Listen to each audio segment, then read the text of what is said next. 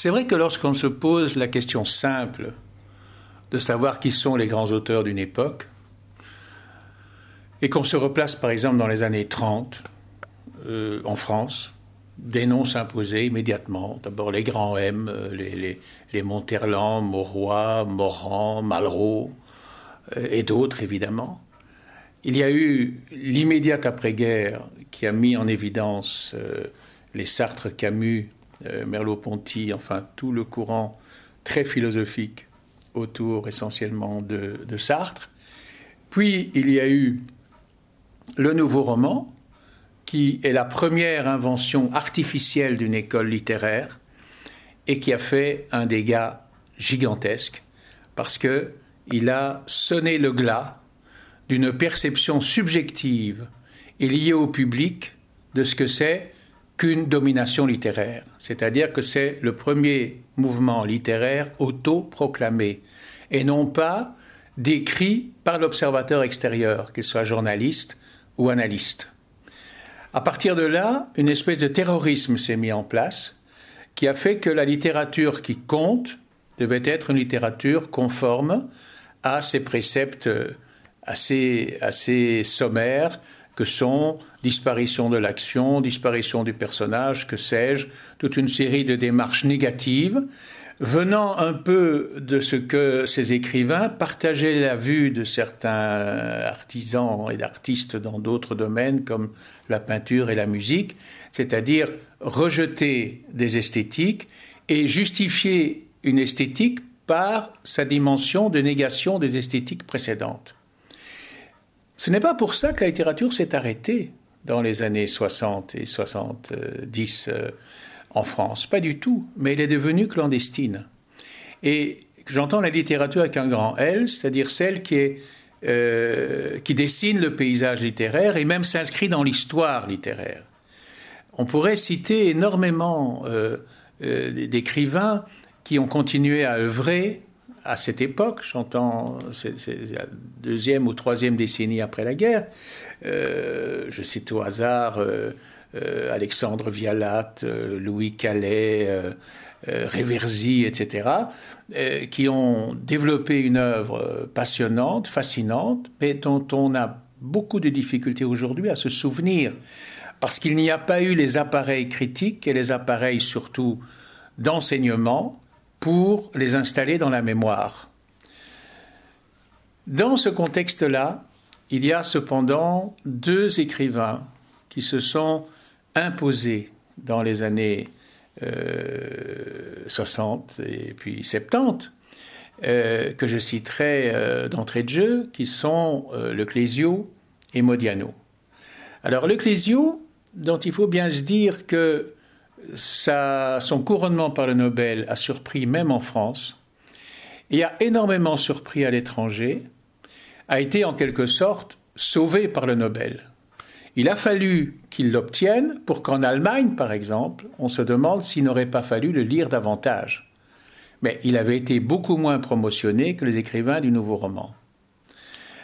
Modiano, lui, arrive au tout début des années 70 avec un premier roman qui s'appelle La place de, l'étoile et suivent par, euh, dans, les, années euh, ultérieures euh, une série d'autres livres qui installent les boulevards de ceinture.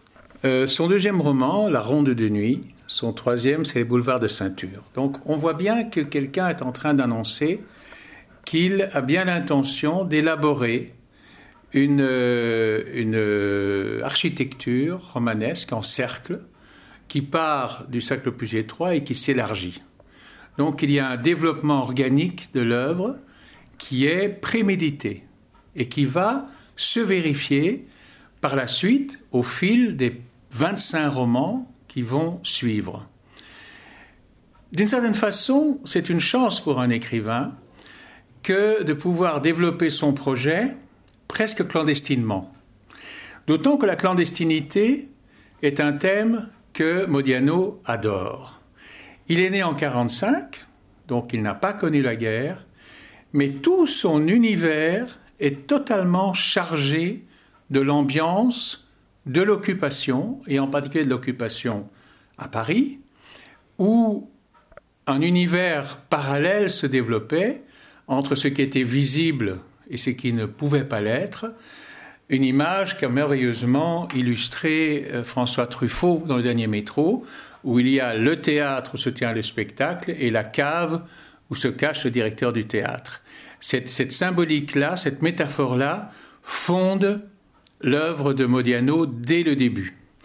Et après cela, cela va se retrouver sans arrêt, c'est-à-dire cette espèce de mensonge des apparences du fait qu'il y a toujours quelque chose derrière le miroir, ou que les miroirs sont des miroirs sans teint, euh, que la réalité n'est jamais qu'une illusion, mais qu'on n'est pas capable pour autant de déterminer ce que l'illusion cache. On peut tout au plus la suggérer. Et cela suppose chez, chez Modiano un type de récit qui est un récit troué. C'est un, c'est un récit dans lequel il y a énormément de, transitions qui manquent et dans lesquelles vient évidemment s'engouffrer l'imagination du, du, lecteur. Euh, c'est aussi la recherche d'un climat, y compris météorologique, où on se sent plus chez soi dans le brouillard, dans la grisaille. Et là, on ne peut pas s'empêcher évidemment de penser à, à Simenon et on, y, on en reparlera.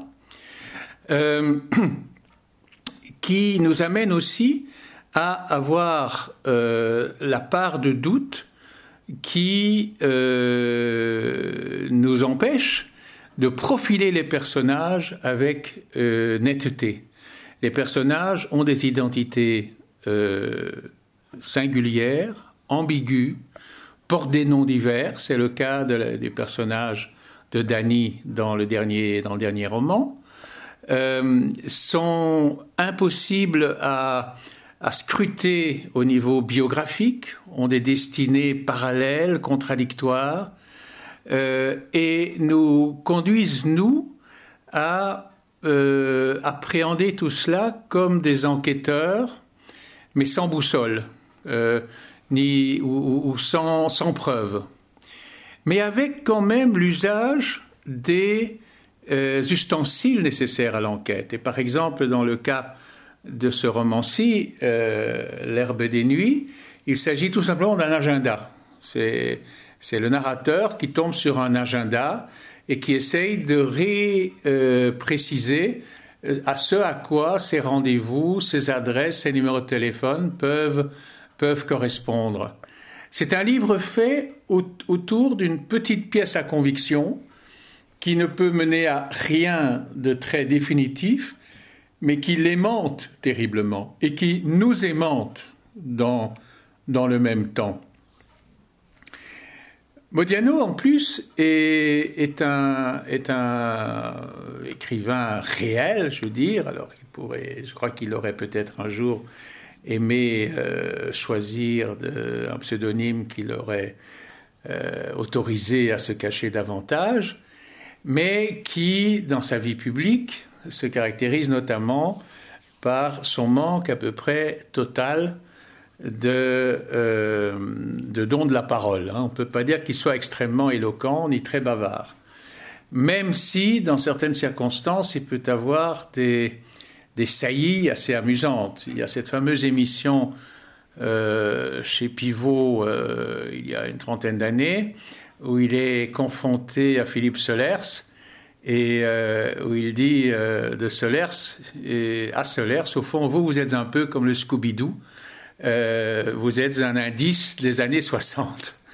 Euh, ce qui était d'une rare férocité, étonnant de la part de quelqu'un qui passe pour être aussi peu doué pour la formule. Et, là, je, voudrais évoquer, parce que je ne l'ai jamais fait clairement, une anecdote personnelle, qui est une, une rencontre que j'ai eue avec Modiano dans des circonstances tout à fait hors du commun. Il s'agissait d'une proposition que m'avait faite la télévision flamande, qui voulait faire un portrait de Modiano, et euh, qui me téléphone en me disant euh, comment nous y prendrions-nous?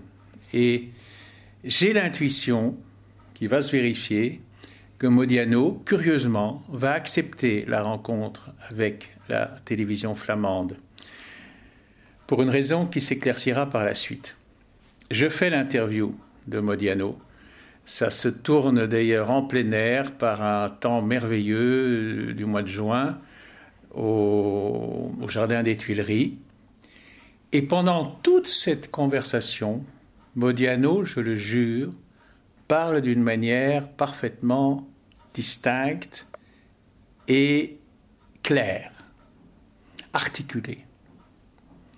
Ça m'étonne moi-même, mais ça se passe comme ça. Il finit ses phrases, il n'y a pas de E, il n'y a pas d'hésitation, il répond à tout. À la fin de l'entretien, je comprends à la fois pourquoi il a été si coopérant et pourquoi il a accepté l'invitation de la télévision flamande. Parce qu'il dit à toute l'équipe, c'est-à-dire au réalisateur, à la script, euh, aux caméramens, aux preneurs de son, maintenant, est-ce que moi je peux vous interviewer? Et il nous amène sur une terrasse place Vendôme. Et il pose des questions, essentiellement à l'équipe technique, en leur demandant Mais vous êtes flamand, mais vous venez d'où? Et il y en a un ou deux qui disent qu'ils sont anversois. Et ça, ça l'intéresse très fort. Et il les interroge sur leurs parents, sur des souvenirs euh, qui leur seraient restés de ce que leur aurait raconté euh, leur famille sur l'époque de la guerre. Et là, ma vague intuition se vérifie, c'est que j'avais lu quelque part que la mère de Patrick Modiano était flamande.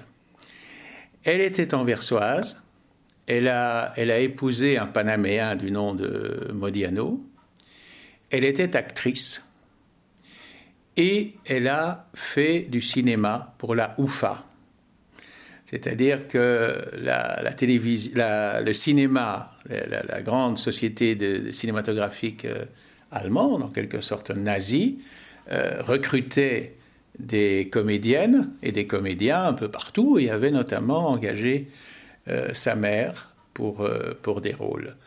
ce qui voulait dire qu'il voulait en savoir plus sur le milieu de la, de la collaboration à Anvers dans, dans ces années-là.